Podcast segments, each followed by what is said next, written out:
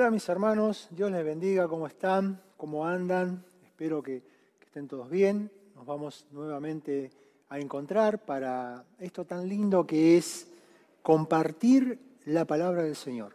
Esto tan bueno que no lo podemos hacer eh, como lo hacíamos antes, antes eh, todos juntos, pero igual el Señor, a pesar de todo, nos ha dado estos medios y podemos de, de, la misma forma estar, aunque sea a la distancia, pero estar juntos, estar en un mismo espíritu y poder así eh, compartir lo que el Señor, entiendo, ha puesto en mi corazón. Eh, espero le sea de bendición, espero podamos juntos eh, llevar adelante este tiempo con la ayuda del Espíritu Santo y que, como les decía, sea de bendición para todos. Vamos a comenzar orando para poner todo en manos del Señor. Oramos. Padre Santo, Padre bueno, Padre maravilloso, te damos gracias, Dios. Gracias, Señor, por tu amor, por tu bondad, por tu fidelidad. Gracias por este tiempo que nos permitís compartir a la distancia con cada uno de mis hermanos. Gracias, Señor, por esta tu palabra. Gracias por, por este mensaje, Señor, que, que hoy nos vas a traer, nos vas a hablar a nuestros corazones, Señor. Yo te pido, Espíritu Santo, que seas vos hablando, que seas vos ministrando, que seas vos en cada hogar, Señor, estableciendo tu reino, estableciendo el, centro, estableciendo el lugar de, preponderancia en cada hogar donde, donde se va a ver esta prédica. Te doy gracias en el nombre del Padre, en el nombre del Hijo y en el nombre del Espíritu Santo. Amén y amén. Si usted tiene la Biblia cerca, yo le, invito a que esté buscando el capítulo 14 del Evangelio según San Juan. El título de esta predicación se llama La iglesia se va pronto. La iglesia se va pronto. Ese es el título. Y el tema es el arrebatamiento. Entonces, vamos a, tomar lectura del Evangelio según San Juan, el capítulo 14, del versículo 1 al 3. Dice la versión Reina Valera, dice, no se turbe vuestro corazón. ¿Creéis en Dios? ¿Creéis también en mí? En la casa de mi padre muchas moradas hay. Si así no fuera, yo os lo hubiera dicho. Voy pues a preparar lugar para vosotros, y si me fuera, si me fuere, os prepararé lugar vendré otra vez y os tomaré a mí mismo para que donde yo estoy, vosotros también estéis. La traducción Reina Valera tiene algunas palabras que nosotros no usamos, parte del castellano antiguo, pero yo para, simplificar un poco y para dar más entendimiento a esta porción de la palabra, también tengo la versión TLA, que es la, la traducción lenguaje actual. Fíjense lo que dice Juan 14, 1, 3. Dice, poco después, Jesús le dijo a sus discípulos, no se preocupen, confíen en Dios y confíen también en mí. En la casa de mi Padre hay lugar para todos. Si no fuera cierto, no les habría dicho que voy allá a prepararles un lugar. Después de esto, volveré para llevarlos conmigo. Y así estaremos juntos. Fíjense cómo esta, esta traducción da, da un poco más luz, es un poco más entendible, si se quiere, si bien dice exactamente lo, lo mismo, pero con palabras que, usamos cotidianamente. Acá el Señor Jesús le está hablando a sus discípulos poco antes de, de ser arrestado, poco antes de, de, ser crucificado y poco antes de su muerte física, ¿no? Y, y tiene algo, algo muy, muy importante porque no solo anuncia que Él se va, pero también anuncia que va a volver. Eso es, eso es la parte muy, muy importante que podemos ver acá. Porque fíjense que dice que Él se va a preparar moradas, moradas son lugar de vivienda. Pero dice después vuelvo. Entonces ahí, ahí es donde, donde está el, centro de esta predicación, en su segunda venida justamente. Pero el Señor les dice, no se turbe vuestro corazón. Les dice, no, no estén eh, confundidos, no estén alterados, no estén nerviosos. Incluso la, la, la versión TLA dice, no se preocupen, no se preocupen. Yo me voy, pero también vengo, después vengo. Y él dice, básicamente, habla de la casa de su padre, de nuestro padre. Dice, en la casa de mi padre muchas moradas hay. Y cuando nosotros tomamos noción de cuál es la casa del Padre, nos vamos directamente al cielo, lo relacionamos con el cielo, porque en el cielo está el trono donde está el Padre sentado en este mismo momento, Jesucristo a su diestra. Entonces, Jesús acá les está hablando del cielo a sus discípulos, que es el lugar donde Él va, donde Él fue a preparar esas moradas, ese lugar para que nosotros habitemos. Y acá, acá también quiero hacer hincapié en una cosa. Eh, para los que son de ULAB, que están mirando esto, nosotros tenemos eh, una serie que está dando el pastor que se llama El Cielo, que justamente habla y describe ese lugar en el que vamos a habitar eternamente. Entonces, si usted no lo está viendo o no está en ese grupo, por favor comuníquese a la brevedad con los pastores o conmigo, lo incluimos y ahí va a tener las enseñanzas que hablan justamente del cielo, que es el lugar que Jesucristo está, está diciendo acá. Voy a la casa de mi Padre, donde Él está en este momento preparando moradas para cada uno de nosotros. Entonces, es, es fundamental. Y fíjense lo que dice la el, versículo 2 de la, versión TLA. Dice, en la casa de mi padre hay lugar para todos. Hay lugar para todos, dice. Y acá, y acá me quiero detener, acá me quiero detener un poquito, porque este versículo se ha, se ha mal interpretado. Este versículo se ha usado mal, a propósito. Porque fíjense que dicen para todos. Entonces ese para todo, para todos, es muy amplio. Entonces, hay falsa doctrina que dice, no, no, Dios no es, tan, malo, Dios es bueno, Dios es amor, y no va a mandar a, a nadie al infierno, porque Él es bueno, porque Él es amor. Mentiras del diablo. Ahora, cuando desarrollemos esta prédica, vamos a ver cómo hay que cumplir ciertas condiciones para ocupar esas moradas que están preparadas. Y acá dice para todos, pero ese para todos no es tan amplio. Es para todo, para todos, para todas, la iglesia, para toda la iglesia, para todos sus hijos, para todos los que, los que creímos en el Señor, los que aceptamos a Jesucristo como nuestro Señor y nuestro Salvador. Entonces, ojo ahí, porque si no, si se toman en, un sentido más amplio, eh, realmente estamos diciendo algo que no es bíblico. ¿sí? Entonces dice, después de esto volveré para llevarlos conmigo. O sea que el Señor sabemos que esta parte ya se cumplió, Él se fue, pero estamos esperando su venida. Dice, y así estaremos juntos. Así estaremos juntos. Fíjense qué hermosa promesa del Señor, que vamos a estar juntos con Él. Qué, bueno que es esto, qué interesante que es esto.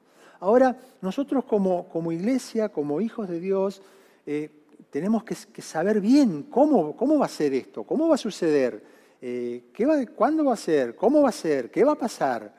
Bueno, todo eso lo, vamos a ir desarrollando, porque la segunda venida del Señor, la Biblia le dedica una buena parte, hay casi 150 capítulos de la Biblia que hablan de la segunda venida del Señor. Por cada versículo que habla, o sea, por cada 25 versículos, un versículo habla de la segunda venida del Señor. Después cuando nosotros vamos a la Biblia, los profetas hablaron de la segunda venida del Señor. Eh, los evangelios, por supuesto, el libro de los hechos, las cartas, Paulina, las epístolas generales, obviamente el Apocalipsis, o sea que toda la Biblia me está hablando de la segunda venida del Señor. Y es un tema que, que estamos esperando como iglesia. Todos estamos esperando. Entonces, ¿vamos a ir con el Señor? Sí, vamos a ir con el Señor. ¿Vamos a ir todos? No, no vamos a ir todos. Porque también, también hay, un versículo que dice, no todo el que me dice Señor, Señor entrará al reino de los cielos. Mateo 7, 21. Y ahí también como que, que no es tan general. No es tan general. Y ahí está hablando de iglesia, porque dice, no todo el que me dice Señor, Señor, entrará al reino de los cielos. Entonces vamos, vamos con la ayuda del, Espíritu Santo a ir eh, desarrollando todo esto. Y cuando nosotros vemos y queremos meternos en, lo que es el arrebatamiento, que también se lo llama rapto de la iglesia, rapto o, arrebatamiento, la palabra rapto no está en la Biblia, el arrebatamiento sí, lo vamos a ver ahora justamente, primera de Tesalonicenses, capítulo 4, versículo 16, dice, porque el Señor mismo con voz de mando, con voz de arcángel y con trompeta de Dios, descenderá del cielo y los muertos en Cristo, en Cristo resucitarán primero. Se va a ver resurrección de los muertos primeramente. Luego nosotros, los que vivimos, los que hayamos quedado, seremos arrebatados juntamente con ellos en las nubes para recibir al Señor en el aire. Y así estaremos siempre con el Señor. Por tanto, alentaos los unos a los otros con estas palabras, con estas palabras con que vamos a vivir una eternidad con el Señor, con que Él nos va a venir a buscar, con que Él ya preparó las moradas, con que Él ya tiene todo armado, preparado desde la eternidad. Y todo eso va a suceder, va a suceder. Entonces, acá se introduce la palabra arrebatamiento. ¿Y qué es el arrebatamiento? El, arrebatamiento es el evento en el cual el Señor Jesucristo se va a unir, a juntar con su iglesia que asciende. Por eso dice, los muertos en Cristo resucitarán primero y luego los que hayamos quedado, dice el apóstol Pablo, nos encontraremos con el Señor. Y seremos, porque eh, también acá habla de que vamos a ser transformados. Fíjense que dice, eh, el apóstol Pablo también justamente en Primera de Corintios capítulo 15, a partir del versículo 51, también habla de, de, este evento del arrebatamiento. Dice, he aquí os digo un misterio. No todos dormiremos, o sea, moriremos quiere decir, pero todos seremos transformados. En un momento, en un abrir y cerrar de ojos, a la final trompeta, porque se tocará la trompeta, y los muertos serán resucitados incorruptibles y nosotros seremos transformados. O sea, ¿qué, nos quiere decir acá el que seremos transformados? Nuestro cuerpo va a ser transformado. Nuestro cuerpo es corruptible. Nosotros no, nada, nada corruptible puede entrar al cielo. Entonces tenemos que, nuestro cuerpo tiene que ser transformado en un cuerpo incorruptible. Y fíjense al respecto de lo que dice el apóstol Juan en la primera carta, versículo 3, eh, capítulo 3, versículo 2, perdón. Dice, amados, ahora somos hijos de Dios y aún no se ha manifestado lo que hemos de ser. Pero sabemos que cuando Él se manifieste, seremos semejante a Él y lo veremos cara a cara. Ahí está la transformación. Ahí está la transformación. ¿Se acuerdan ustedes que, que Jesucristo eh, es crucificado, muerto y sepultado, pero también resucita? también resucita. Al tercer día resucita. Y se aparece, se aparece a los discípulos. Y se aparece con un cuerpo glorificado justamente. Se aparece con un cuerpo glorificado. Tal es así que había una reunión de los discípulos y, él traspasa las paredes. Entonces, ahí está la, transformación que habla el apóstol Pablo. Ahí está cómo, cómo vamos nosotros a entrar en ese cielo, cómo vamos a, tomar posesión de esas moradas que el Señor ya está preparando, que ya preparó.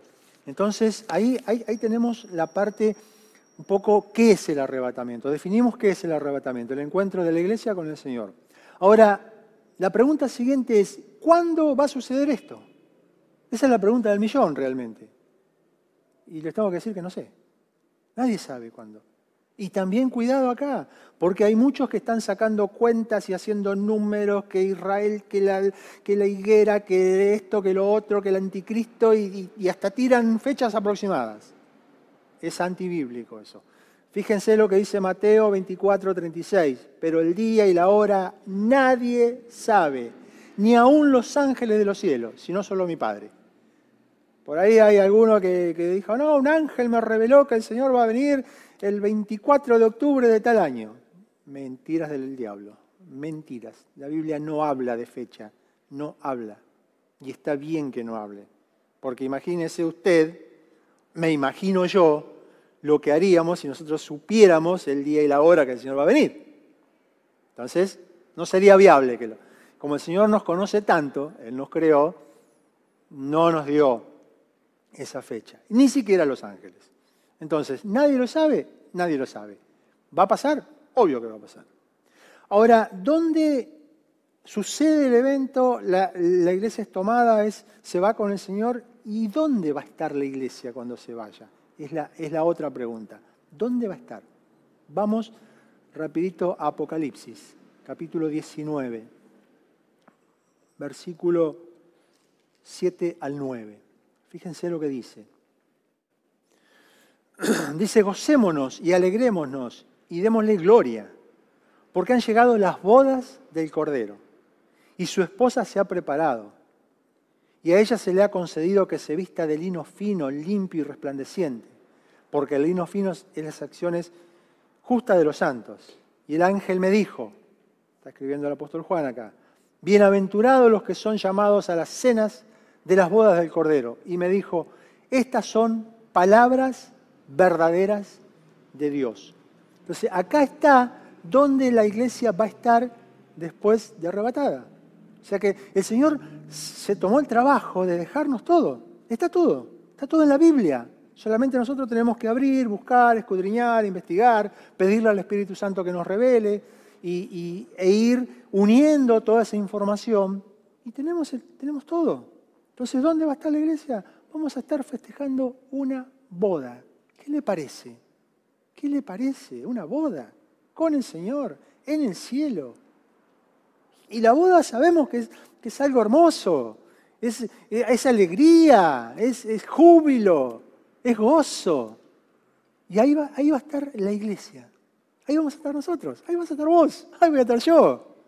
Entonces, fíjense qué interesante que es este tema. Qué bueno que es hablar de esto. Tendríamos que estar todo el día hablando de esto. Todo el día tendríamos que estar hablando de esto. Hace poco Cintia predicó respecto del que ha de venir. Tiene que ver con esto. Perfectamente encaja con esto, porque nosotros conocemos al Jesucristo que vino. Sí, lo conocemos. Leímos los evangelios, la Biblia, sabemos, hizo prodigios, milagros, maravillas, caminó, enseñó, eh, predicó, sanó, libertó, resucitó muertos. Lo conocemos muchísimo. Ahora conocemos al Jesús que va a venir porque no es el mismo, ¿eh? No es el mismo. Si bien es el mismo, pero cuando nosotros vemos el Jesús de los Evangelios y vemos el Jesús del Apocalipsis, el apóstol Juan cuando lo ve se cae. Se cae desmayado. Y el apóstol Juan caminó con él. Tuvo tres años viviendo con él. Entonces, ¿qué? ¿Era el mismo? No. No, era, era Jesucristo con todo su poder, su gloria. Rey de reyes, Señor de señores. El que viene a juzgar a las naciones. Ese, ese es el, el que ha de venir. Ahora, seguimos con lo nuestro. Ya sabemos qué es el arrebato, sabemos que no sabemos cuándo va a pasar, Sabemos dónde va a estar la iglesia cuando sea arrebatada. Ahora, acá hay un punto muy importante, muy importante. ¿A quiénes va a arrebatar el Señor? O sea, ¿a quiénes va a venir a buscar el Señor, en otras palabras? ¿A quiénes? Habíamos dicho que no era a todos. Bueno, ¿a quiénes? Vamos a verlo, vamos a verlo a la luz de la palabra. Primero, todo el que acepta a Jesús como su Salvador. Fíjense lo que dice Lucas 12:8. Os digo que todo aquel que me confesare delante de los hombres, también el Hijo del Hombre le confesará delante de los ángeles de Dios. O sea, todos los que lo aceptamos, los que le recibimos como nuestro Señor y Salvador, vamos a estar en esa lista de los que Él va a venir a buscar. Los que han creído en Jesucristo como el Hijo de Dios. Jesucristo, Hijo de Dios. Porque hay falsas doctrinas, sectas que no, que no creen que Jesucristo es el Hijo de Dios. Que no creen que Jesucristo es el Hijo de Dios. Entonces esas personas se van a quedar afuera. Se van a quedar afuera de este evento. Lo van a ver desde afuera. No van a ser protagonistas como la iglesia. Entonces, fíjense, Juan 3:16, un versículo muy conocido, porque de tal manera amó Dios al mundo que envió su unigénito Hijo para que ninguno se pierda, sino que todos procedan al arrepentimiento. Entonces, el Hijo, el Padre mandó al Hijo, y yo acepto al Hijo, y yo creo en el Hijo, y yo espero que el Hijo me va a venir a buscar y me va a reunir con el Padre. Entonces, primer punto, los que aceptan a Jesucristo como Salvador. Segundo, los que han creído en Jesús como el Hijo de Dios. Vamos con otro punto. Los que se apartan del mal, del pecado y viven agradando a Dios en todo.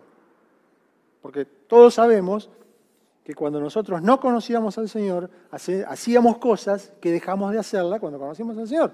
Porque fuimos confrontados con la palabra y, y nuestra situación pecaminosa fue expuesta y tuvimos que cambiar un montón de cosas. Gloria a Dios por ese cambio, gloria a Dios por esa transformación. Entonces fíjense lo que dice el Salmo 37, 27 apártate del mal y haz el bien y vivirás para siempre. Vivirás para siempre. Se refiere a la vida eterna junto al Señor. No es que vamos a vivir acá siempre en el mundo, no, se refiere a la, a la vida eterna junto al Señor. Los que perseveran y son fieles a su mandato. Esa es, esa es otra condición que tenemos que cumplir para ser tomados, para ser arrebatados para ser llevados. Y se habló de esto, hace poquito se habló de lo que es la resiliencia, cómo ir uno adecuándose, transformándose, adaptándose, sobreviviendo, sería como, como una canción, ¿no? sobreviviendo a todo lo que, lo que, lo que se nos presenta por, por, por delante y cómo nosotros con la ayuda del Señor vamos sorteando todos esos obstáculos. Hoy se habla mucho de reinventarse, las, personas que no conocen a Dios se, reinventan continuamente porque, porque no tienen lo que nosotros tenemos.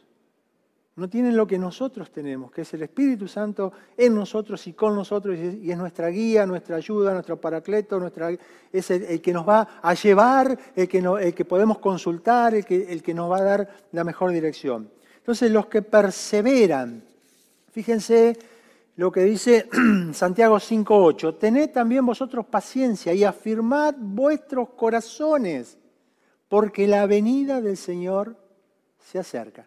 Fíjense cómo el apóstol Santiago hace dos mil años escribió esto. Que tengan paciencia y nuestros corazones tienen que ser afirmados. ¿Afirmados en qué? En la roca que es Jesucristo. Tenemos que estar firmes firme, nuestra fe tiene que estar firme, nuestra confianza en el Señor tiene que estar firme. Lo que pasa a nuestro alrededor es, un, es un tema secundario. Dice que caerán mil a tu lado, diez mil a tu diestra, pero a ti no te tocará. Entonces tenemos que estar firmes, confiados, cimentados en esa roca. Y hay muchos más, pero les voy a dar uno más nomás, si no se nos va a hacer muy largo. Los que se preparan los que se preparan. Fíjense lo que dice Mateo 24, 44. Por tanto, también vosotros estad preparados, porque el Hijo del Hombre vendrá a la hora que no pensáis. Estar preparados, estar esperando. Y automáticamente a mí esto me lleva a Mateo capítulo 25, parábola de las diez vírgenes, que también se predicó hace poco, donde vemos diez vírgenes, cinco insensatas, cinco sensatas, cinco que se quedan, cinco que se van. Y eso es para la iglesia. Esa parábola es para la iglesia. Porque cuando usted la lee, las vírgenes, ¿qué estaban haciendo? Esperando al esposo, esperando al Señor. Entonces, es para la iglesia. Fíjense que tenemos ahí, según Mateo 25, un 50 y un 50. Entonces, estemos atentos, repasemos estos puntos, que cómo nosotros tenemos que manejarnos dentro de nuestra vida cristiana, no vaya a ser cosa que cuando nos presentemos allá y le digamos, Señor, Señor, en tu nombre echamos fuera demonios, predicamos tu palabra, no te conozco, hacedores de maldad, nos puede decir el Señor. Entonces, es muy importante poder tener en cuenta cómo transitamos este, este tiempo antes de la venida del Señor. Y el último punto que quiero tomar es cuál debe ser nuestra actitud ante este evento, ante el evento del arrebatamiento. ¿Cómo tenemos que, estar? ¿Qué tenemos que estar haciendo nosotros?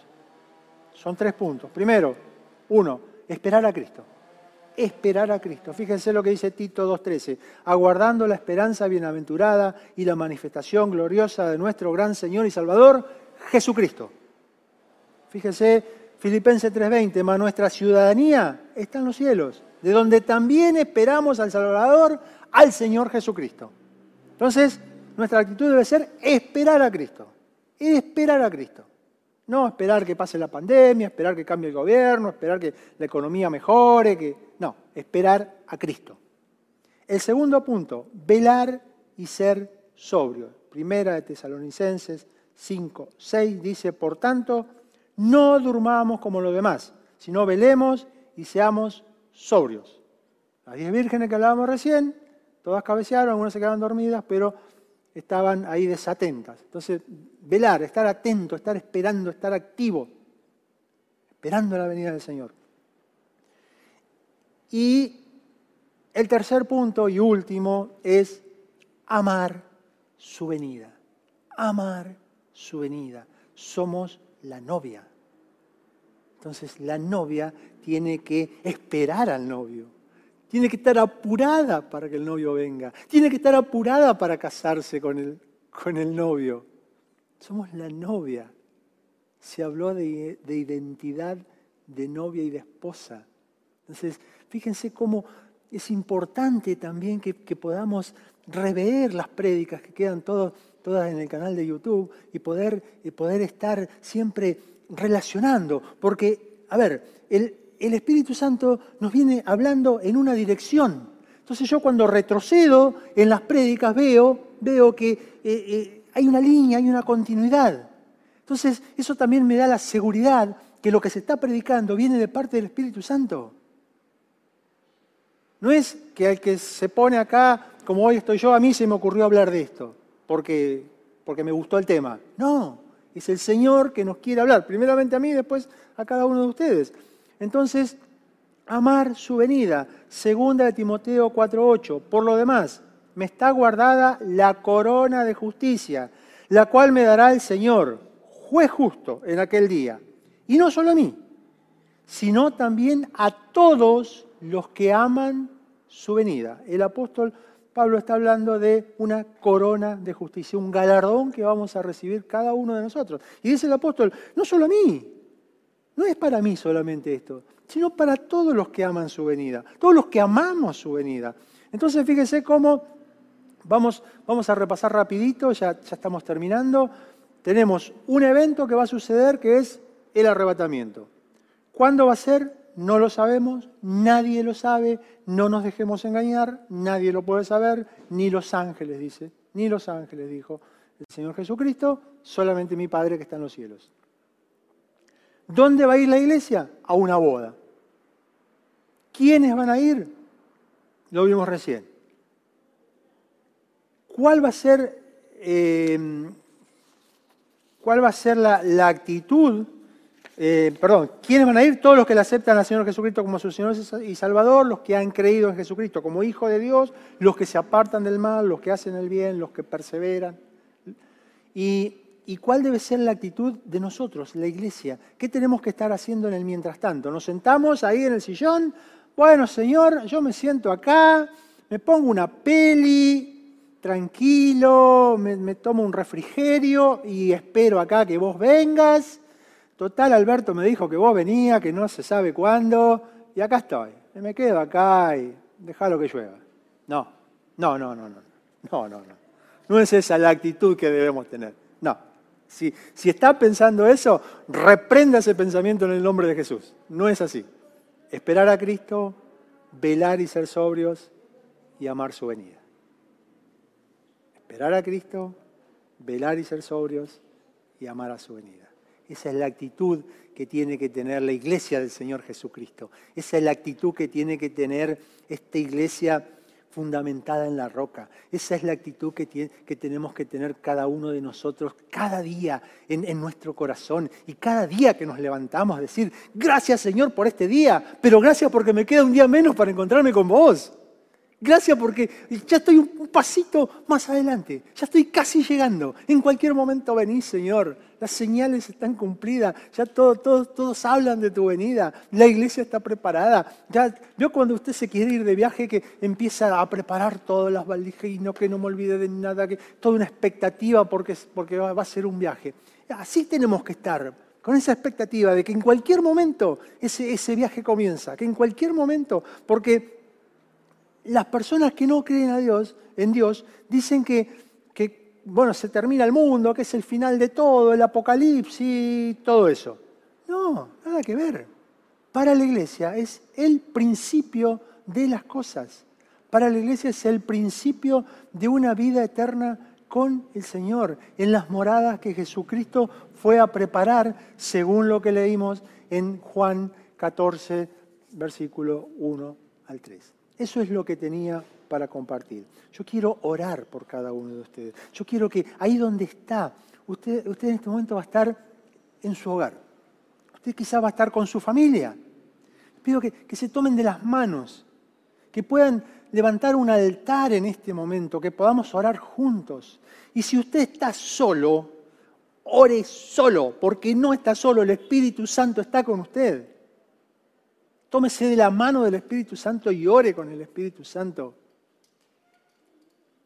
para que, el Señor nos revele, para que el Señor nos siga preparando, para que el Señor nos siga ministrando, para que cada corazón sea ministrado en esta hora. Espíritu Santo de Dios, yo te pido en esta hora, Señor, toma dominio, toma control, eh, instálate en cada hogar, Señor, en cada lugar donde están mis hermanos en esta hora viendo esta prédica, que tu Espíritu Santo esté ministrando Espíritu Santo, guíanos, háblanos, enséñanos cómo va a ser tu venida. Prepáranos como iglesia, prepáranos como novia, prepáranos como esposa para encontrarnos, para, para ir a ocupar esas moradas, para después descender con el Señor y, y, gobernar las naciones y juzgar a las naciones juntamente con Él. Espíritu Santo, necesitamos tu revelación, necesitamos eh, amar tu venida. Si hoy alguien no está amando su, venida, te pido Espíritu Santo que vos confrontes con esta palabra, que vos eh, eh, motives a cada uno de los que están mirando, aunque sea a investigar, a, escuchar más, a, leer la Biblia, a leer el Apocalipsis que nos habla de todos estos detalles, a leer las cartas paulinas, tesalonicenses, corintios, Mateo 24, que habla de las señales y poder hacernos todo un, un panorama de dónde estamos parados. Hemos predicado muchas veces de ser entendidos en los tiempos. Tiene que ver con esto. Espíritu Santo, ayúdanos a entender los tiempos, a ver las señales, a amar tu venida, a esperar tu venida, a anhelar tu venida, a prepararnos para irnos a ocupar esas moradas que Jesucristo ya preparó. Señor, te damos gracias. Gracias en esta hora. Te bendecimos, te glorificamos, te exaltamos. Declaramos que tú vives, que tú reinas, que tú gobiernas y que venís a buscar pronto a tu iglesia. En el nombre poderoso de Jesús declaramos tu venida. Declare dónde está, que el Señor viene pronto, que todo está cumplido, que las señales están cumplidas y que nos preparamos y nos vamos con el Señor en el nombre poderoso de Jesús. Amén, amén y amén. Que Dios le bendiga ricamente en esta semana y nos vemos la próxima semana si el Señor no viene antes. Que Dios le bendiga.